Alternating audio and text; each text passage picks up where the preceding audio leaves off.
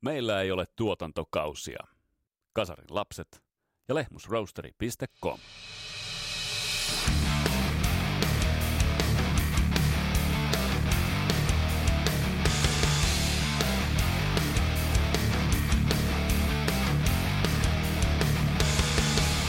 Tässä Kasaralapset podcastin jaksossa otetaan käsittelyyn jälleen eräät brittitaustaiset emigrantit, jotka tekevät isoa vaikutusta maailman musiikkimarkkinoilla, nimittäin The Cult. Ian Ashburn ja Bill Duffin johtama bändi ja jälleen muuten Aisa-pari. On tehnyt isoa vaikutusta, vaikuttanut musiikillisesti, mutta myös imagollisesti. Sitä pohditaan tässä Kasaralapset podcastin jaksossa. Mun nimi on Vesa Winberg, tervetuloa matkaan mukaan.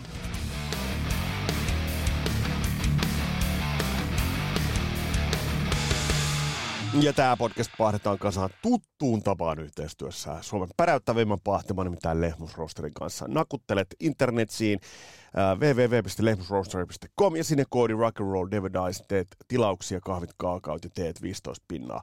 Ja Teemolta Music Productions ja Skipper Sabs kyllä lähtee.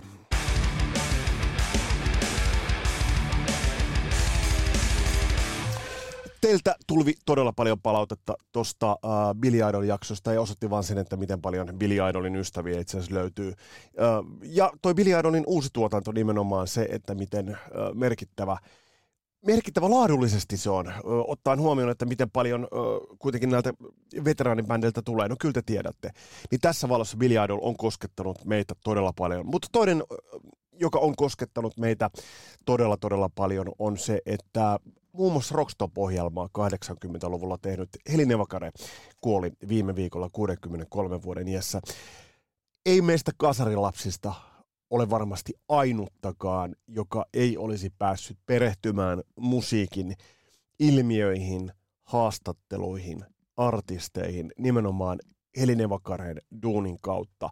Voisi sanoa, että me oltaisiin kasvettu vielä enemmän pullossa päätynnyrissä ilman rockstoppia, ilman sitä, että me saatiin edes jonkinnäköinen väläys kansainvälisistä haastatteluista, kansainvälisistä bändeistä ja miten monta uutta artistia eli Nevakare onkaan esitellyt meille ja esitteli 80-90-luvun puolella meille kaikille musiikin ystäville. Ja kyllähän me niin purnattiin ja puritettiinkin. Helihän syötti noihin insertteihin ja ohjelmiin Rockstopiin muun muassa Kamon Poikki-ohjelman oma, omaa huumoria, mutta myös omaa rautasta osaamista ja me oltiin vaan kateellisia. Me oltiin pirun kateellisia, koska Heli pääsi haastattelemaan kaikki nuo lukuisat lukuisat artistit. Ää, mutta iso kiitos yläkertaan arvokkaasta työstä ja Heli Nevakare, jos joku on aitoja kasarilapsia ja on, on pitänyt meidät kasarilapset kartalla siitä, että mitä musiikissa tapahtuu.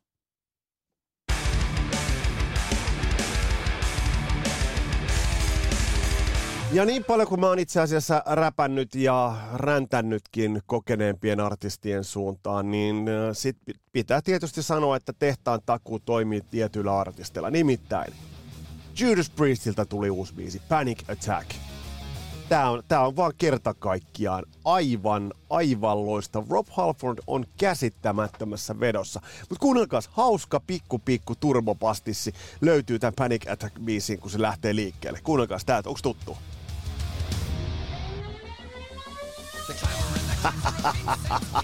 Sieltä Turbo Loverin toi synä, synä Matto hienosti lävättää. Mutta tämä biisi, tämä on, tää on soundillisesti, no tämä on ehkä tätä nykymodernia soundia, niin kuin Mikko Karmila äh, tuosta Totes Soundin haastattelussa, että kaikki bändit kitarasoundien osalta kuulostavat nykypäivänä likipitään samalta.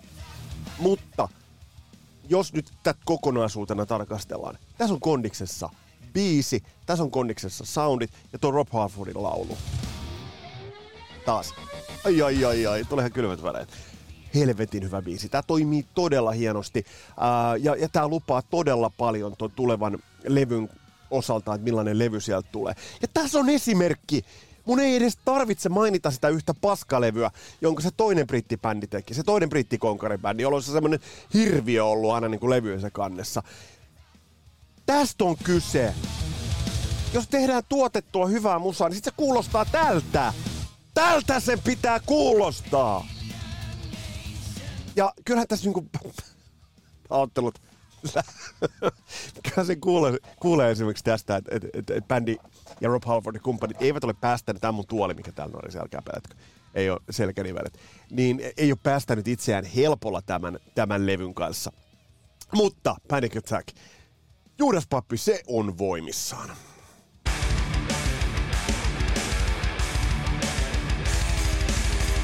Aisaparit, aisaparit, aisaparit. Mitä enemmän tässä äh, bändejä käsittelee, mitä enemmän niitä menestyksen avaimia, menestyksen salaisuuksia käsittelee, sitä selvemmäksi käy, että dynaamiset duot, triot, mutta se semmoinen aivo työstettävä aisaparius on se, joka bändejä kantaa. Ja niin on myös meidän tämänkertaisessa bändissä, nimittäin The Cultissa. Me Jouni sen kanssa parista jaksoa tuonnepana käsiteltiin tai aikaisemmin käsiteltiin jo The Cultia ja Sonic Temple-levyä, joka on yksi isoista merkkipaaluista 80-luvulta. Se on yksi niistä levyistä, jolta löytyi lekoja useampia. Se on yksi niistä levyistä, jota lähdettiin benchmarkkaamaan soundien osalta imagollisesti. Ja nimenomaan monipuolinen se vaikutus, mikä tuolla levyllä ja itse asiassa The Cultilla on, niin on, on tämän, tämän jakson se clue ja tämän jakson pihvi. Käydään Christian Huovelinin kanssa tuonempana lävitse tuota Cultin tarinaa, koska se on mielenkiintoinen. Mutta se, mikä on nostettava esille, niin on se, että Cult on vaikuttanut äärimmäisen vahvalla tavalla myös imagollisesti. Jos sä katsot Typo Negativea, Peter Steele, sä katsot uh, 69 Eyes, sä katsot miten Jyrki Kuusysi ja syntymäpäivä onnittelut muuten Sir tainoisesta syntymäpäivästä. Miten monet, miten esimerkiksi Jyrki on ottanut vaikutteita Ian Asburysta. Ja sitten taas toisaalta mielenkiintoista, että tämä bändin tarina, johon tuota pikaa mennään, tähän lähtee tällaisesta uh, punk, uh, post-punk gothic rock bändistä Southern Death Cultista, jossa Ian Asbury oli. Se muotoutuu sitten, kokoonpano vaihtuu, siitä tulee Death Cult, ja se alkaa jo soundata hieman tutummalta, ja sitten tulee The Cult, vahvasti britti, ehkä vielä vähän new wave tyyppinen soundi, ja sitten tapahtuu metamorfoosi johonkin kauniiseen ja suureen. Bändi yhtäkkiä ottaa vahvan taustan, äh, hyvin perustavaa laatua olevasta rockista Rick Rubinin kanssa. Ja tämä suuntaus suurten vesien yli, Atlantin yli, ja sitten se vaikutus, mikä bändillä on tästä on niin paljon puhuttavaa. Ja esimerkiksi Billy Duffin ikonisuus ja se, että et, et, et, miten monet bändit nostavat äh, sitä laulajaa esille. Ja mun mielestä esimerkiksi mä oon aina miettinyt sitä Sonic Templen kantaa, että siinä on nimenomaan Billy Duffy siinä eeppisessä poseerauksessa. Hänen on se oikea käsi ylhäällä, valkoinen Les Paul. Ja siinä on vain ikonista, ikonista kuvastoa, ikonista rock'n'rollin romanttista kuvastoa, sitä romanttisen ikonista 80-luvun rock-kuvastoa. Mutta kaikkea tätä käsitellään tämän kertaisessa Kasaralaps-podcastin jaksossa, kun meillä on käsittelyssä brittitaustainen Bradfordista alun perin perustettu The Cult.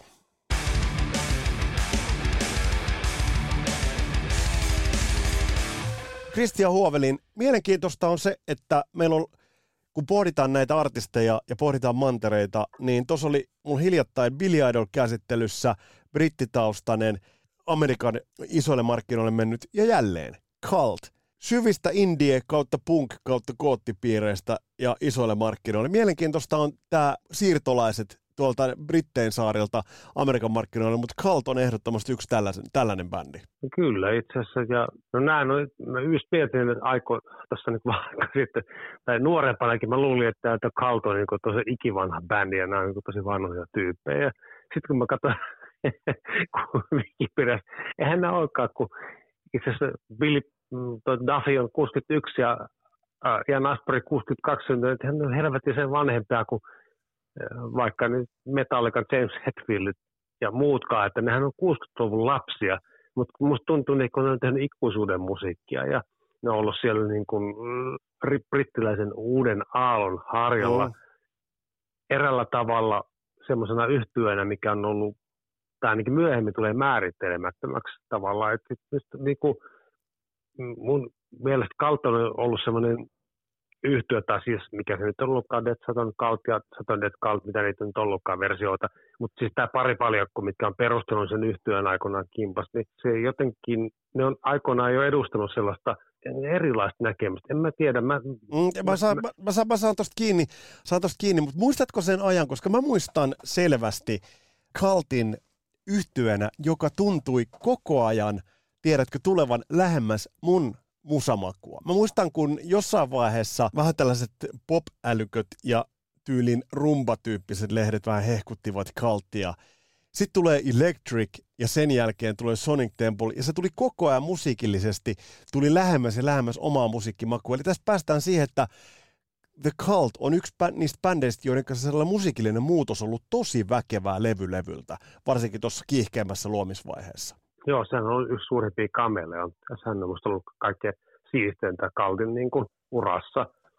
Jos miettii Dreamtimesta Lavin kautta Electrically ja, ja tota, The Sonic Temple niin sen väliin, niin onhan aika harva bändi, kun mä rupesin sitä oikeasti miettimään tässä monta päivää, ja tässä välissä, missä me kerkesi ajatella näitä asioita. Kaltin kohdalla tuommoinen kameleonttimaisuus on Kaltin niin hyvä sekä huono asia niin jatkoa ajatellen, että, että sama bändi tai oikeastaan Bill Duffy ja Ian Astbury, niin ne on aina pystyneet, siis yksikään niistä levyistä, jos miettii 83 tai 84 eteenpäin, tuohon vaikka se kymmenen ekaa vuotta, yhtään levyä et pysty nimeämään, että on samanlainen, mutta identiteetin pystyy löytämään, niin se oli jännä juttu, että miten Kalt pystyi rakentamaan sille erilaista uskottavuutta erilaisten niin kuin, genreystävien ympärille. Mm, mm. Se on tosi harvinaista ja varsinkin Aispurin laulutyyli, mikä on menneisyydessä varmaan tulee joku Tim Morrison, mikä on varmaan no, sankari, ehkä El- no nyt, Elvis.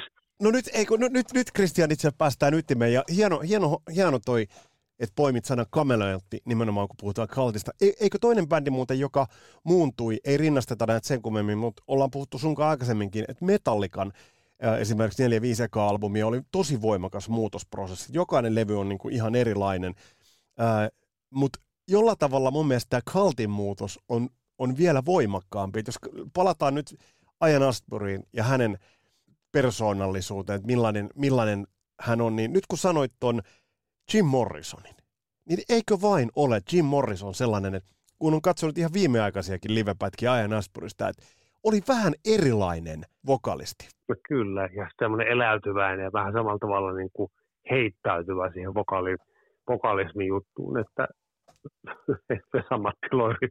Mutta siis niin kuin Joe Cocker-tyyppisen ja Jim Morrison tämmöisen, niin kuin, että ei välttämättä ole niin, niin teknisesti huippulahjakas, mutta se tulkinta ja se eläytyminen mikrofoni ääreen ja siihen musiikkiin, niin ja Glenn Danzig on mun mielestä ihan tos, toinen, se on todella samalla levelillä, Joo. mutta ei ehkä yhtä hyvää uraa tehnyt, mutta laulaa niin, kuin niin samoilla rekisterillä.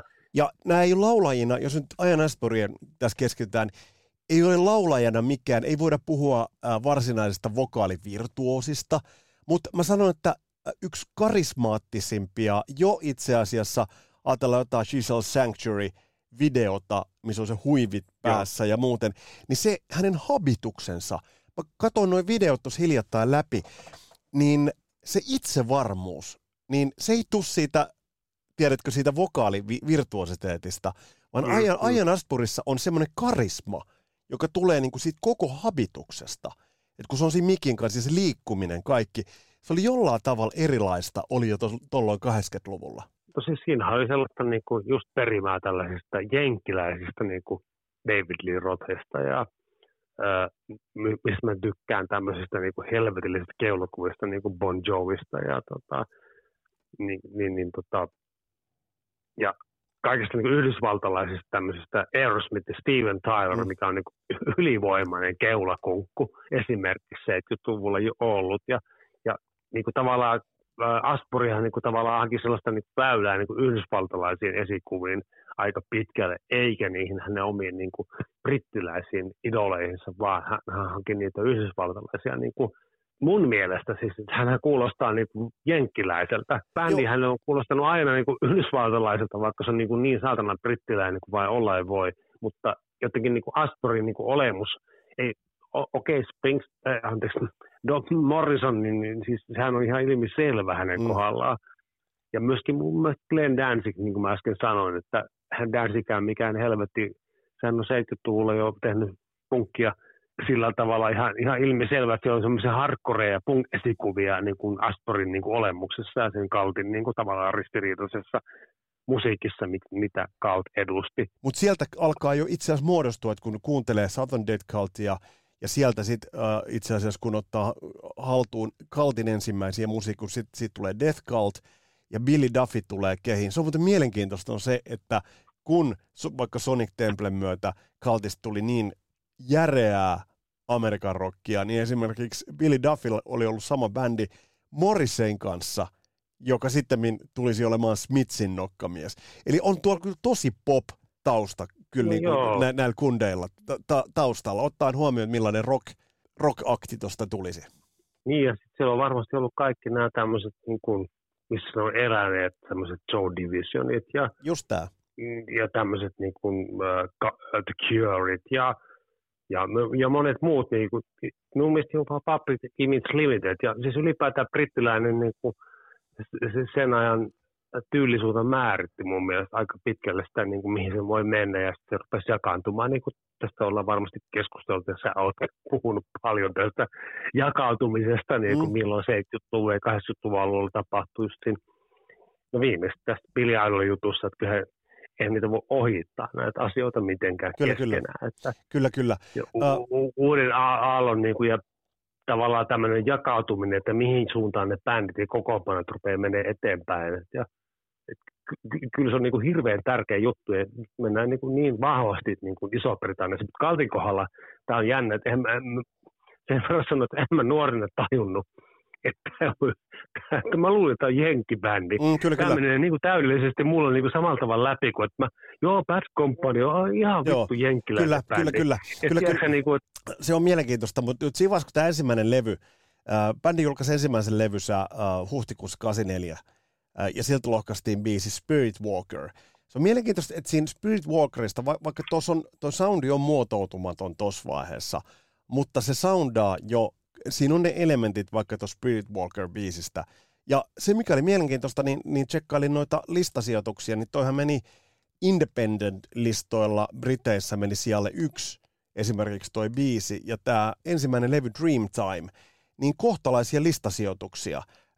Siellä 21 brittilistalla möi yli 100 000 kopiota ainoastaan ihan niin kuin Briteissä yksin, eli aika vahva avaus sitten vielä lämpäämään Big Countrya – Eli siinä mielessä aika hyvän startin bändi sai, ja on, ta- tavallaan suuntahan oli tuossa kohtaa aika selvä.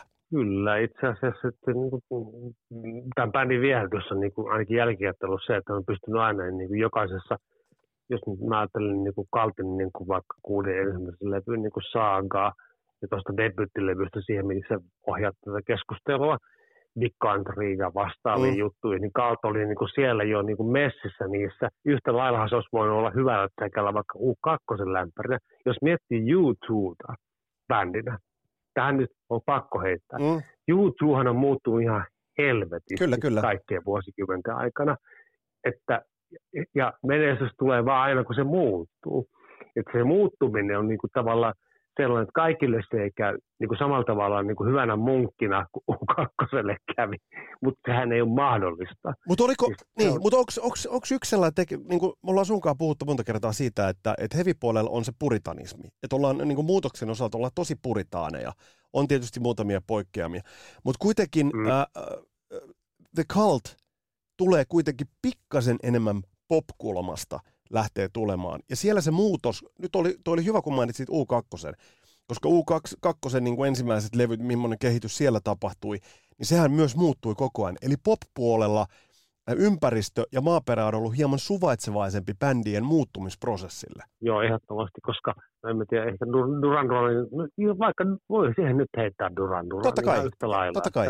Heillä taas tavallaan niin kuin se kävi vähän niin kuin päinvastoin käänteisesti, että kun he yritti muuntaantua muotien mukana ja soundien mukana, heidän suosio niin kuin tavallaan laski, kun toisaalta YouTube mm. tai vastaavien bändien niin kuin nousi.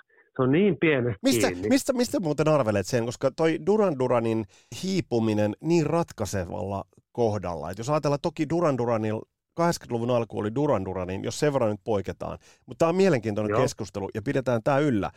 Jos nyt puhutaan Joo. tästä popin ja rockin rajapinnasta, niin siinä missä U2 lähti maata kiertävälle radalle ja siitä tuli mega. Siinä missä The Cult onnistui lähtemään tähän muutosprosessiin. Mitä sä näet Duran Duran on kuitenkin ollut 80-luvun alussa mega, mutta sitten kun tulee Seven and the Ragged Tiger ja sen jälkeen tulee Arena, sitten tulee Wild Boys sinkku, jotka ovat niin kuin alamäkeä ja sen jälkeen sen bändin kiito lähti alaspäin siinä, missä YouTubella se lähti ylöspäin. Sehän onkin ihan ihmeellistä. Niin on. Että, siis tätä mä en koskaan niin kuin jälkikäteen tajunnut. Siellä oli varmaan se tietyt, tietyt biisit piti olla tietyt tuottajat tavallaan, että jotenkin, jotenkin se oli helvetin, sillä oli vaikea, sillä oli vaikea niin kuin sit se popmusiikki kärsikin myöskin sellaisesta tietyllä tavalla niin kuin murrosvaiheesta, että Joo. tiettyjä kappaleita haettiin ja sitten just tämä tämmöinen niin kuin, mm, jos miettii Kaltin, Kaltinta vastaavien bändien, niin kuin he, heavy tuli siihen rinnalle, mm. hard rock, niin jotenkin mä mietin sen sillä tavalla, että, että joku tämmöinen View to a Kill oli Duran Duranilla ihan hirveän kova hitti. Mm. Sitten olisi pitänyt tämmöistä vastaavaa juttua, että se, se niin kuin eli niin kuin elämässä loppuu se juttu, ja sitten niin Gal tai Billy Idolin tyyppiset artistit, joko ne pysty nousemaan tai ei, niiden piti tehdä siinä samassa veneessä se niin kuin heidän musiikillinen linjaus eteenpäin, just kun se genre menee eteenpäin, koska heavyhän ja hard rock eli niin kuin sitä kulta-aikaa silloin.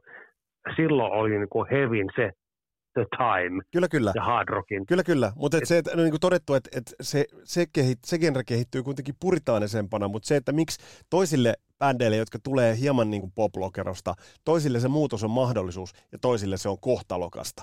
Mutta yhtä kaikki, kun Kalt tulee kakkoslevyllä, niin tossa nyt alkaa olla jo ne elementit. Tossa vaiheessa muistan sen, että semmoista vähän niin kuin pop-älykömmät piirit rakastivat Kalttia Love-levyn aikoina. 85, mutta onhan tuolla, jos bändin visuaalinen ilme on tosi vahva. Mä oon monta kertaa katsonut Chisel Sanctuary-videota, niin siinähän on kuvakerronnassa oikeastaan kaikki sellaiset elementit, jotka itse asiassa Kaltista tekivät ison. Jännä toi tommonen tietty intiaanikuvasto, mystiikka, vähän 60-lukua, ja niin kuin sä sanoit, vähän niin kuin sitä Dorsia siellä myös, myös Joo, mukana. Joo, vanhaa, vanhaa tota, jenkkiläistä. Joo. Tämmöistä psykedeliaa ja sit, sitä sellaista, mikä edusti sitä 60-70-luvun taitteen tällaista vapauden, viimeisten aikojen niin kuin vapauden kaipuuta ja tällaista, missä elettiin niin kuin pelossa ja pellon vereä aikaa, että en mä tiedä siis mihin, mihin niin kuin tuossa vaiheessa niin kuin lähti itsensä niin kuin nämä symbolit tämän levyn kannessa on tällainen niin, kuin niin häröilyä tai egyptiläiset ja kaikki vastaavat. Että joo, joo, ja siinä on niin kuin... siivet ja vähän sellaista niin kuin intiaani, intiaani äh, symboliikkaa. Mutta sitten samaan aikaan tuossa alkaa erottua, jos se, että Billy Duffilla tuossa kohtaa valkoinen tuommoinen Billy Idolmainen pystytukka ja toi Gretchen äh, White Falcon kitara, että toi bändi alkaa näyttää pirun tyylikkäältä, mutta toi levy on myös tyylikäs. Ja toi osu, jos toi nyt levy katsoo, niin Revolution, Chisel Sanctuary, Rain, että tos on, jo, tos on jo isot lekat tuolla levyllä. Kyllä, hyvä soundinen vielä ja hyvä, on. hyvin tuotettu ja taas mennään eteenpäin. Jännä juttu, me, me edelleenkään muista sitä aikaa niin kuin konkreettisesti itse eläneen niin tavallaan, mutta sitten jälkeen me tajun tuon kehityksen. Se on ihan järjettömän hieno. Se on tosi hienosti menee eteenpäin tuo yhtye. Silleen, vaikka siinä vaihtuu kautta rantain. Aina koko aika se on niin, että se on mm, Astbury, Duffy mm. ja The Rest. Ja sitten melkein koko aika tuottajat vaihtuu. Kaltillahan on jatkuva tuottajien ja kaiken muunkin vaihtuminen. Se kuuluu niin kuin Kaltin tämmöiseen kaanoniin ja kaareen. En ole itse aikoinaan ihmetellyt sitä, niin kuin mä aina välillä luulin, että onko tämä nyt eri bändi, kun Joo. siihen Joo, eikö sama? Pentuna kuuli vaan biisejä, eikö niin just, ei mutta, tajunnut, että se on sama bändi. Eikö tää, tää, tämähän, se, tämähän se nimenomaan oli. Tämähän se nimenomaan oli, mitä mä tarkoitin, että, että jotenkin tuntui, että levy levyltä Cult tuli lähemmäs oma musamakua. Ja totta kai oma musamaku on voinut muuttua, mutta se, se kertoo sen, sen äh, luovisvoiman ja sen prosessin voimakkuudesta. Hei, mitä Christian sanot siitä? Me, me puhuttiin Billy Idolissa siinä, että Billy Idol löysi sen Aisa-parin Steve Stevensista. Lita Fordilta puuttui se Aisa-pari sellaisena kuin näillä, mutta Ian Astbury, Billy Duffy, yksi mun mielestä niin kuin rockmusiikin hienoja, hienoa Aisa-paria. Tulee vähän mieleen Joe Perry, Steven Tyler, Paul Stanley, Gene Simmons. Hieno, hieno Aisa-pari. Tuossa on mun mielestä niin kuin tossa kohtaa Billy Duffy, Ian Astbury kyllä lähti kantamaan tot The Cultia hienosti. Joo, ja se on edelleenkin. Ennen niin kuin viimeisimmän levyn tässä ei ole, en ole kerännyt ostaa, mutta huomasin, että viime vuonna on tullut uusi albumi. Ja ihan saatanan kovaa kamaa, ei voi mitään. Siellä on edelleen Asbury ja Duffy, että se on niin kuin, ja ystävyys on pysynyt, yhteistyö, se on jännä juttu, se on harvinaista tänä päivänä. Ja tuommoisessa kokoonpanossa kuin, niin kuin tavallaan Kalt, mikä on niin kuin tämmöinen kameleontti mm. yhtyeinen ja on varmasti bändi, bändejä niin kuin maailman historian aikoinaan mietin tällaisia niin kuin ihan kauas taaksepäin, että vaikka sellaista niin kuin ihan Beatlesia, missä mm. on Lennon McCartney. Just näin. Että olisiko ne pystyneet toimimaan yhtyeenä 40 vuotta, siis huolimatta siitä, että joku on kuollut tai olisiko ne hajonnut. Jos on niin kuin, tavallaan hypoteesi siinä, että 2020-luvulla vielä kuunneltaisiin niin kuin, on ihan järjettömän älytöntä. Tämä pakko tätä rollarikortti tähän. Kyllä, kyllä. Jumalauta, rollarit tekee levyn. Joo. Siellä on hengissä Jagger äh, ja Mick Jagger, Keith Richards, mikä on vähän niin kuin, että Ota uskomatonta. On, on, on. Siinä on, siinä on todellista alkuseurakuntaa. Mielenkiintoinen, mielenkiintoinen hyppy tapahtuu, tapahtuu siinä vaiheessa, kun Kalt lähtee eteenpäin. Ja musta tuntuu, että tuossa kohtaa alkoi toi, koska Pohjois-Amerikasta ää, bändi alkoi saavuttaa ihan kaupallistakin suositoa. Ei toki samanlaista kuin Briteissä, mutta tämä on mielenkiintoinen story, että bändi halusi Rick Rubinin, että et, et he olisivat äh, remiksaneet sinkun tai biisin Love Removal Machine, mutta äh, Rubinin ehto oli se, että äh, et he äänittävät uudestaan ton biisin. Ja tässä kohtaa sitten äänitettiin, ilmeisesti tuossa oli koko levy äänitetty jo ö, uudelle, tai äänitetty, mistä tulisi Electric, mutta sitten se äänitetään, tehdään Rick Rubinin kanssa. Toi on aika, mä muistan, toi oli aika yllättävä hyppy, todella tällaiseen ACDC-mäiseen junttaan. Et toi oli mun mielestä ehkä suurin musiikillinen hyppy, minkä, minkä Cult on tehnyt tuossa kohtaa, kun he tulevat tuohon levyyn Electric, joka ilmestyi 87. Onhan tuo aika suoraviivasta rockia. On, ja hieno levy. Ja se oli mulle eka löytö tähän yhtyeeseen, että silloin olin niin kuin Lappeenrannassa ja tota, kaveri, kaveri soi toi mulle tuon levyn johonkin niin kuin meidän juhliin Lauritsalan kanavan rannan kämpille, niin sitten mä niin mietin, että hetkinen, että onko tämmöinen bändi vieläkin olemassa, kuten Cult. Ja sitten niin kuin, että just, että tämä kuule kuulostaa Croukselta ja ACDCiltä ja sen, sen semmoiselta, mikä oli niin just mitä me digattiin ihan hulluna. Ja on jumalalta soitan nyt sitä levyä, saatana vähän paskaa, että ihan niin tippu saman tien. Että mä ihan levetti, niin kuin, että tähän pitää äänittää. Ja siihen aikaan kaikkien raskin ostaa. Ja kyllä musta tuli niin kalfani niin viimeistä tämän Electric-levyn osalta, koska ne biisit on ihan helvetin hyviä. Rupin osa, osasi niin kuin tehdä kyllä niin kuin karsi se kuiva soundi, mikä sen levyllä on. Ja se erilaisuus siihen edellisen laviin oli ihan, ihan järkyttävää. Niin kuin, Oh, jotenkin, on. ei järkyttävää hyvällä tavalla järkyttävää, koska se, se jakoi ne fanit siinä vaiheessa viimeistään kahtia. On, on, on. Joo, joo, joo. Ja, sit se, ja se, mikä, mikä tuossa kohtaa, niin kaikki helisevyys, kilisevyys lähti pois ja tuohon tuli todella suoraviivainen rock'n'roll. Kun katsoo esimerkiksi Love Removal Machinein videota, niin tämä on ihan huikeaa, että siinä kävellään tuollaiseen spaghetti western tyyliin, kävellään, näkyy vaan silmät, jotka katsovat toisiaan. Ja sitten kävellään noiden Marshall-pinojen eteen. Ja tässä on niinku sellaista rock'n'roll symboliikkaa, ja musta tässä oli vähän niinku sellaista, että tämä oli osittain Mä sanoin, että tämä oli läpällä tehty, mutta tässä, tässä niin hypätti, Billy Duffilla on silloin niin mustat nahkahousut tai tuolla liivi. Sitten tuli Ian Asbury palaa toho tai tulee nyt ensimmäistä kertaa tohon luukkiin, että pitkät, pitkät hiukset tulee tuolla tavalla niin tohon harteille – ja, ja tää vaan rokkas. Tässä oli jotain ACD siitä.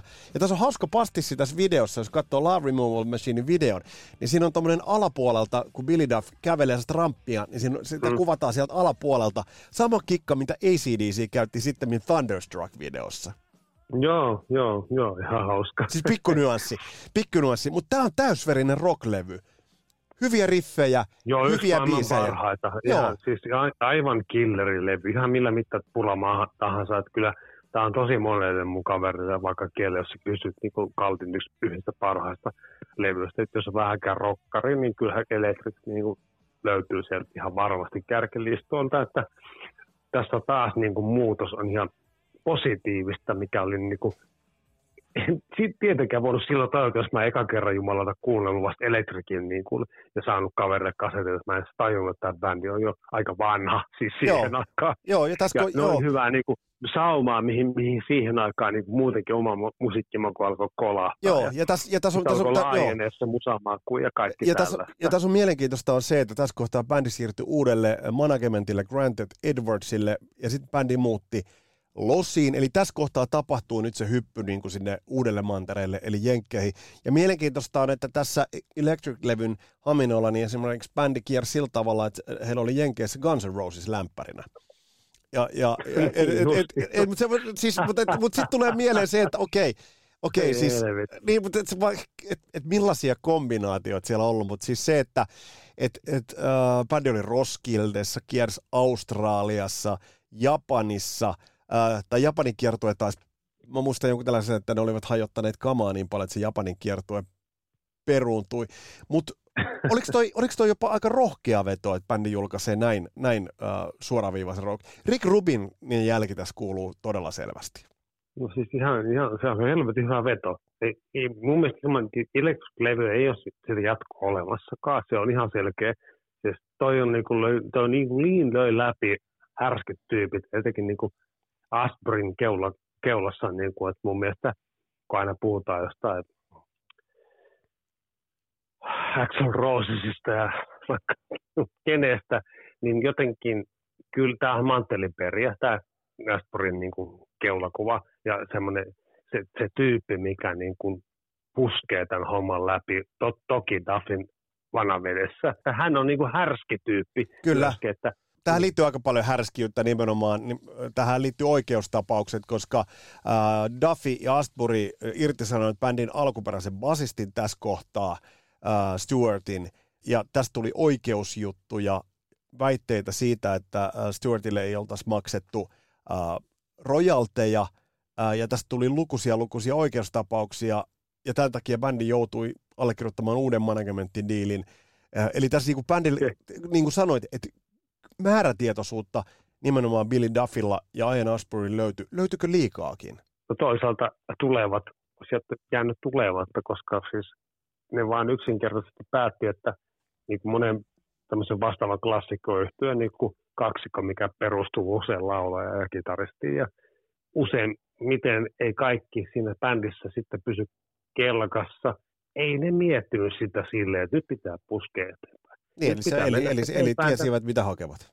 Niin, nimenomaan. Siis ei se voinut olla mikään semmoinen sattuma sanelema juttu, että mitä tehdään, kun lähdetään seuraavaa hyppyä rakentaa eteenpäin, mikä on ihan saatanan kova levy. En, en mä ymmärrä sitä, että jos mun miettii sitä muulla tavalla, että me ollaan tämä kaksikko, me kaksistaan tulla toimeen, me ollaan selvittyneet kaikki oikeudenkäynnit, mm. kaikki muut paskat, mitä tässä on ollutkin, niin me ruvetaan tekemään musaa ja haetaan uudet kaverit ympärille ja uusi huipputuottaja isolla H. Niin, no tässä tullaan nyt siihen, siihen ratkaisevampaan, kaikista ratkaisevampaan liikkeeseen.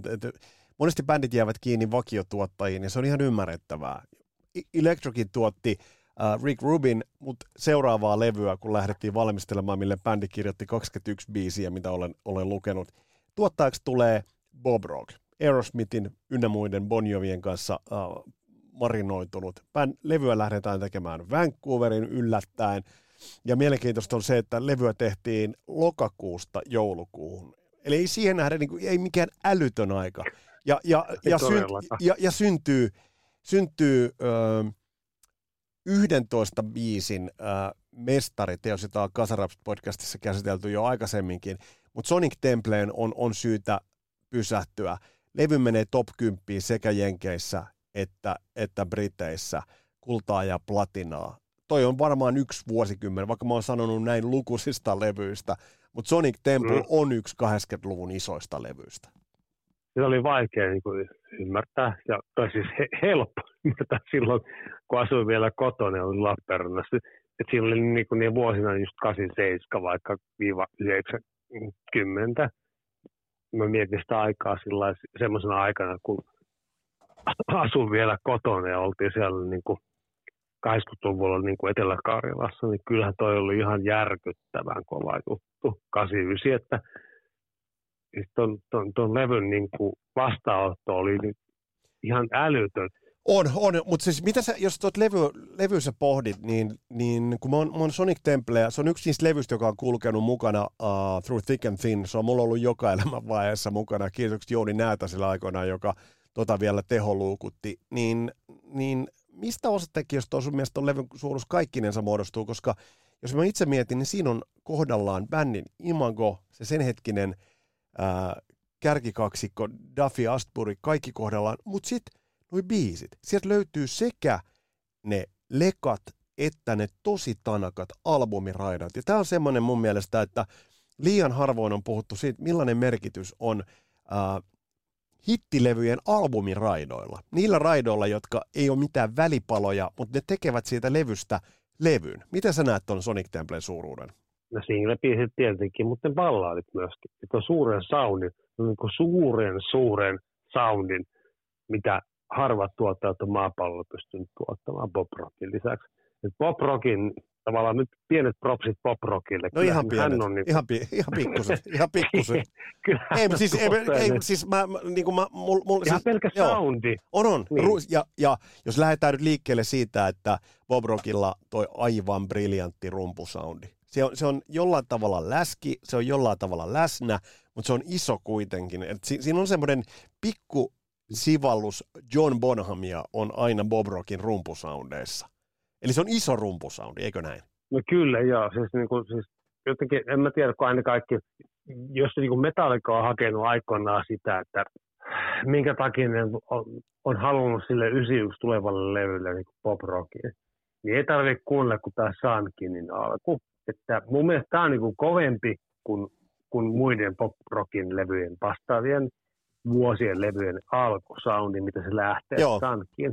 Se on todella, todella hyvä, mutta mut, on, on. Mutta siinä tullaan, tullaan nimenomaan siihen, että et, äh, nimenomaan tätä levyä, kun lähdettiin valmistella, Astbury ja Duffy benchmarkkasivat Kingdom Coming. Ja se, että Motley Crue kundit benchmarkkasivat, että jumalauta, että on hyvän kuuloinen levy Sonic Temple. Ja Metallica tuli katsoa, että Bob Rock on tehnyt ton linjaston hyvä soundisia levyjä. Niin tämä oli kyllä niin kuin positiivisimpia viruksia, mitä kasarilla oli, oli nimenomaan tämä Bob Rockin signature soundi, mitä kuullaan kyllä hyvin vahvasti. Ehkä puhtaimmillaan sitä kuullaan tässä Sonic Templellä. Kyllä, nimenomaan. Siis siellä on niin, kuin niin paljon semmoisia hyviä sellaisia juttuja, mitkä just viimeistä on on kaksi eri remasteria tuossa oh, Ja kuunnellaan, ja tästä, täältä taustalta nostetaan, niin nostetaan, miten se lähtee, biisi. Ja sieltä tulee. Ai, ai, ai se, se, siis ottakaa toi, toi kuunteluun, ottakaa ja haudatkaa syvälle sieluun. Mutta upeat biisejä, Sun King, Firewoman, sieltä Edie, Ciao Baby, Sweet Soul Sister, esimerkiksi toi kaksikko mun mielestä niin kun, mulla tulee jo puhuessa kylmät väreet. Tai sitten wake up, wake up Time for Freedom. Ja sitten on sellaista isoa, isoa niin kun, äh, tos, ton levyn soundissa, vaikka esimerkiksi Edie, Ciao Baby taitaa olla kirjoitettu äh, Pariisissa – siihen bohemin elämään sopi, sopien, niin tos, tämän levyllä ei kyllä enää mun mielestä ole paljoakaan sitä kalttia, jota kuultiin esimerkiksi Spirit Walkerilla. Et kyllä, kyllä tämä on nyt tullut, niin. tää on tullut pitkälle jenkkeihin tämä levy. Kyllä, niin se on niinku tavallaan se no toisia. Se se, jos puhutaan nyt vaikka niistä ihan ikuisista Whitesnakeista ja Def Leppardista ja tota Van Halenista ja sun muista, niin kyllähän toi niinku, oli semmoinen jatkumo, mihin olisi pitänyt päästä tavallaan Euroopan puolelta lyömään niin kuin itse asiassa maailman suurimmaksi yhtiöksi, tätä kan, mm, kan, sorry, kansanruosissa Eurooppa. Mä tätä Eurooppa, Eurooppa niin kuin linjaa, että tavallaan niin Kaltilla olisi ollut se mahdollisuus niin kuin lähteä siihen tavallaan jatkumoon, missä oli nämä edeltävät eurooppalaiset niin kuin itsensä läpilyöneet niin kuin supertähdet, tavalla helvetin kova levy, mutta mitä sitten tapahtuu? Niin, mitä sitten tapahtuu? Sitten tulee, bändi on rundilla, Ian Astburin isä kuolee syöpään, bändi keskeyttää rundin, viimeiset keikat tolta, tolta legiltä peruttiin, kiersi Metallikan kanssa muun muassa, eli oli tosi isolla rundeilla, mutta jotenkin tuntuu, että jos bändillä, ja on ollut managementti, soittivat isoja festareita, soittivat isosti, mutta jotenkin tuntuu, että tuossa kohtaa jotain tapahtuu. Jotain tapahtui, jotain olisi pitänyt tapahtua enemmän. No vittu, mitä tuohon voisi sanoa, koska itsekin näin ollut kylässä ne toisin kerran itse asiassa. Siis jos mietin, mitä mm. mä nähnyt tätä bändiä, miten hienosti ja hieno keikko oli. Ker, kerro vähän siitä, kerro vähän siitä. Miten, miten silloin, mi, mi, miten, miten, no miten no silloin koit? Suisalat, Hennessy ja sitten Kalt ja Metallica, eihän nyt mitään tekemistä keskenään kellään. Tietyllä tavalla niin ärsyttävä kombo muutenkin. Ja sitten kun rupesin katsoa jälkikäteen noita kaikki Monsters of Rockia ja muita, niin sillisalaatti voisi olla kaikkein niin vittumaisempi kenellekään muukaan näkövinkkelistä.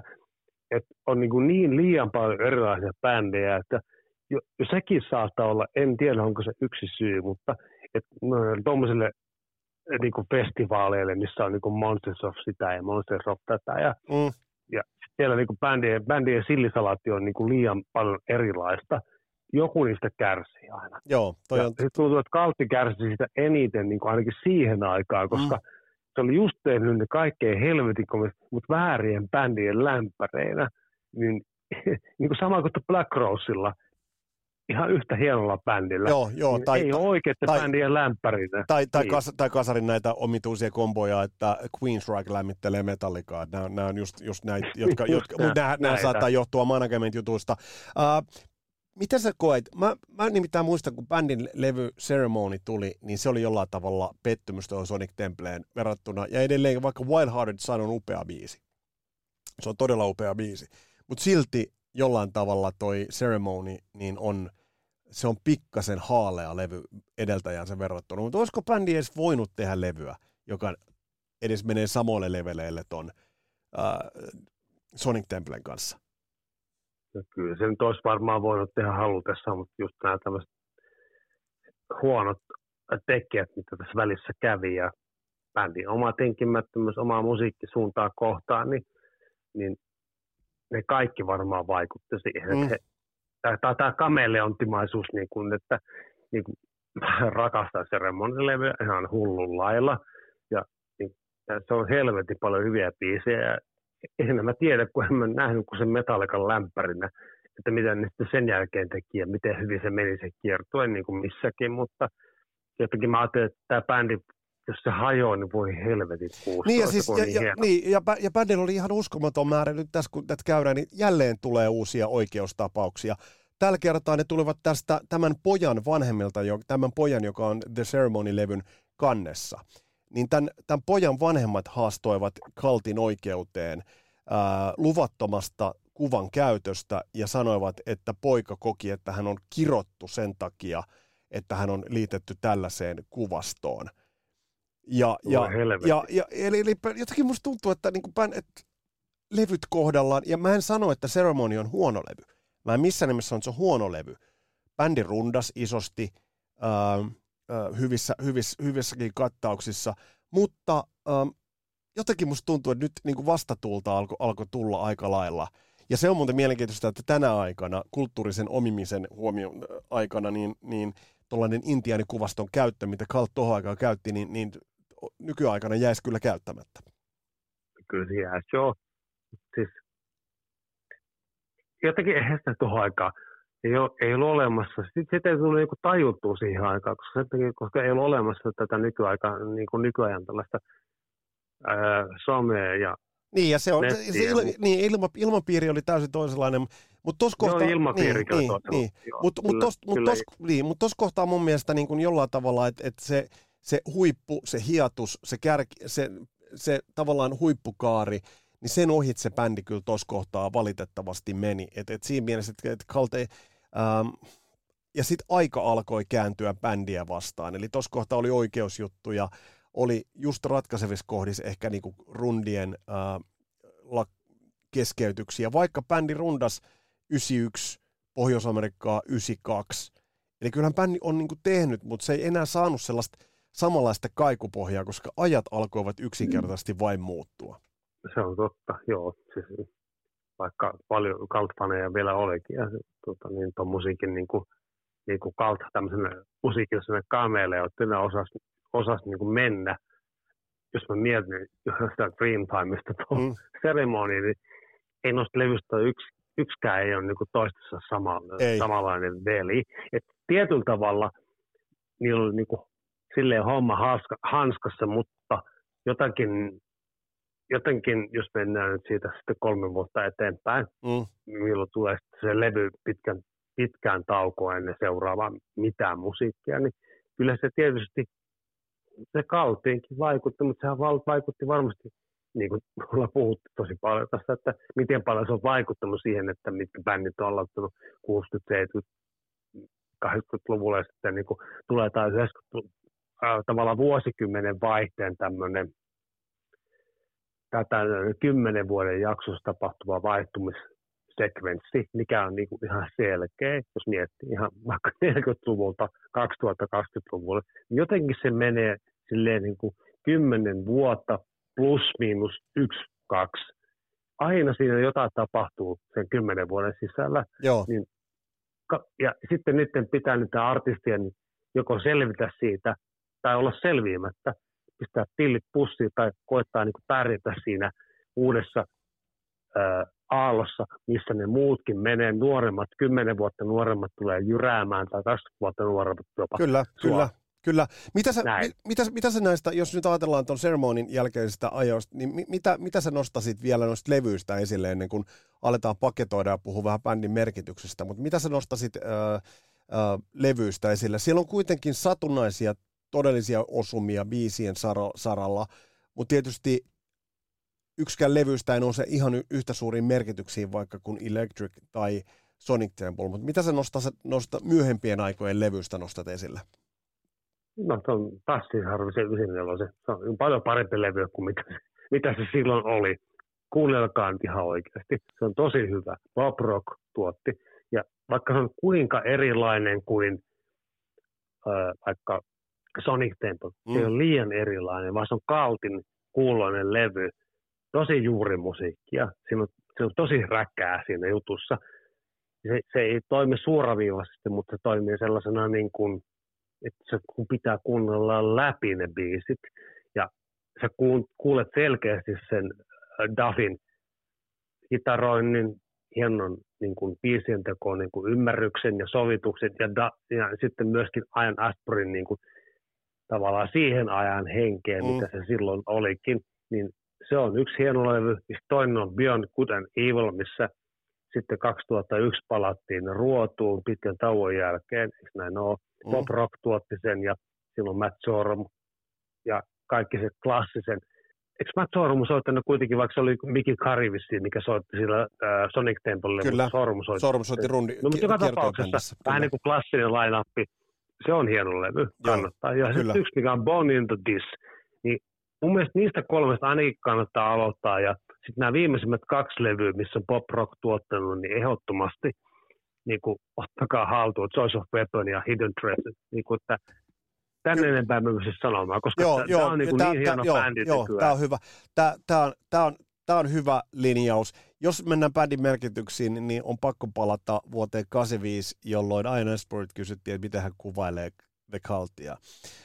Uh, Ian Asbury tolloin totesi, että meidän musiikki on vain melodioita ja kitaroita. Me olemme kuten Big Country tai U2, mutta vain parempia no, mutta siis sehän on aika, aika kova. Että mutta tiedätkö, Christian, niin kuin... Christian, mä oon ihan samaa mieltä. Mä oon ihan samaa mieltä. Mä, mä, oon, mä pystyn allekirjoittamaan ton. Ja joo, hi, ja joo. sitten en ole yhtä vaatimattomampi. ja, ja toinen muuten, toinen muuten mikä, mikä niin, niin äh, jos tätä summataan, niin cult, mitä cult on? Se on rock-mystiikkaa, se on rock-uskottavuutta, se on muuntuvuutta, niin kuin sä sanoit hienosti, se on kameleonttimaista. Ja eikö näin, että se on vähän myös Ian Aspryn shamaanimaisuutta? Kyllä, se kieltämättä on, että se on, vaikka mä halusin ymmärtää sen bändin niin kuin kaksikkona, mutta siis jotenkin siinä on se, se Asbury on niin, kuin, niin, kuin niin keskeinen elementti Cultia. Duffy on siellä tavallaan, niin, sä puhut siitä Idolin ja ton, ton Steve, Steve Stevensin niin. yhteistyöstä ja monien muidenkin tämmöisten vastaavien kaksikkojen. Ja tämä kaksikko juttu on se, mikä tekee niinku Kaldista sen bändin hienouden, mitä se on. onko, onko, en... onko, onko Kaltissa myös se, että se heidän niin tiivis duonsa, niin, niin sulkiko se jo, jopa vähän, että tavallaan olisivatko he vähän voineet jopa ottaa siihen ikään kuin, koska tuntuu, että bändi, tämä nimenomaan tämä kaksikko on pitänyt niin lujasti yhtä, että sitten ollaan menty oikeuskeisseen ja ollaan tehty sitä, mutta, mutta tavallaan että se on vähän sulkenut, että se kokoonpano muuten on vaihtunut todella, todella villisti. Joo, no se on itse varmaan pitänyt aikaa sitten sopia tuommoiset riidat. Kyllä mun mielestä niin kuin, kautta olisi varmaan paljon suurempi bändi, jos ne olisi, niin kuin, jos olisi enemmän kompromisseja. Se on ihan, se on ihan fakta. että niin kuin tässä tapauksessa niin kuin ei, ei käy niin kuin Mick Jagger ja Keith Richards. tai ei käy niin kuin Paul, Paul McCartney ja John Lennon, että kaikki kaksikot ei missään tapauksessa niin kuin tee sellaista legendaarista uraa loppuun asti mm, riidoista tai asioista huolimatta. Jotenkin musta tuntui, niin kuin, niin oli ehkä liian paljon ristiriitoja ja en mä tiedä, mä, mä en se oli vähän siis, voi, voi, voiko sanoa että se oli vähän jopa liian tiivis Aisa-pari? Niin. Eikö se ollut jostain pennusta saakka ollut kimpassa, mun käsittääkseni? Joo, ja, niin ja, to, ihan, ja, ihan... Ja, ja, toki heillä myös jälkipuhu puolestaan, mutta hei, se voidaan sanoa yhtä kaikki, että yksi rock'n'rollin tyylikkäimmistä ja ikonisimmista bändeistä kyllä varmasti, mitä tulee tuohon kasariin. No tietenkin, ei siitä ole kahta sanaakaan. Että eihän kaikkien tarvitse olla ystäviä keskenään rakkaita kaveria. Että se, se, sehän ei niin kuin, tarkoita hyvää musiikkia, että siinä mielessä niin kuin, tämähän on ihan faktaa, että jos nyt puhutaan nyt Cultista, niin The Culthan on yhtä kuin ihan Asbury ja Billy Duffy, eikö niin? Näin totesi Christian Huomelin. Kiitokset Christianille vierailusta. Näin saatiin pinottua ja niputettua The Cult, ja meillä on herkullisia vieraita tulossa ää, tulevissa jaksoissa, mutta niistä tuonnepana. Tässä oli tämänkertainen Kasarops podcastin jakso. Mun nimi on Vesa Winberg. Palataan astialle. Moro!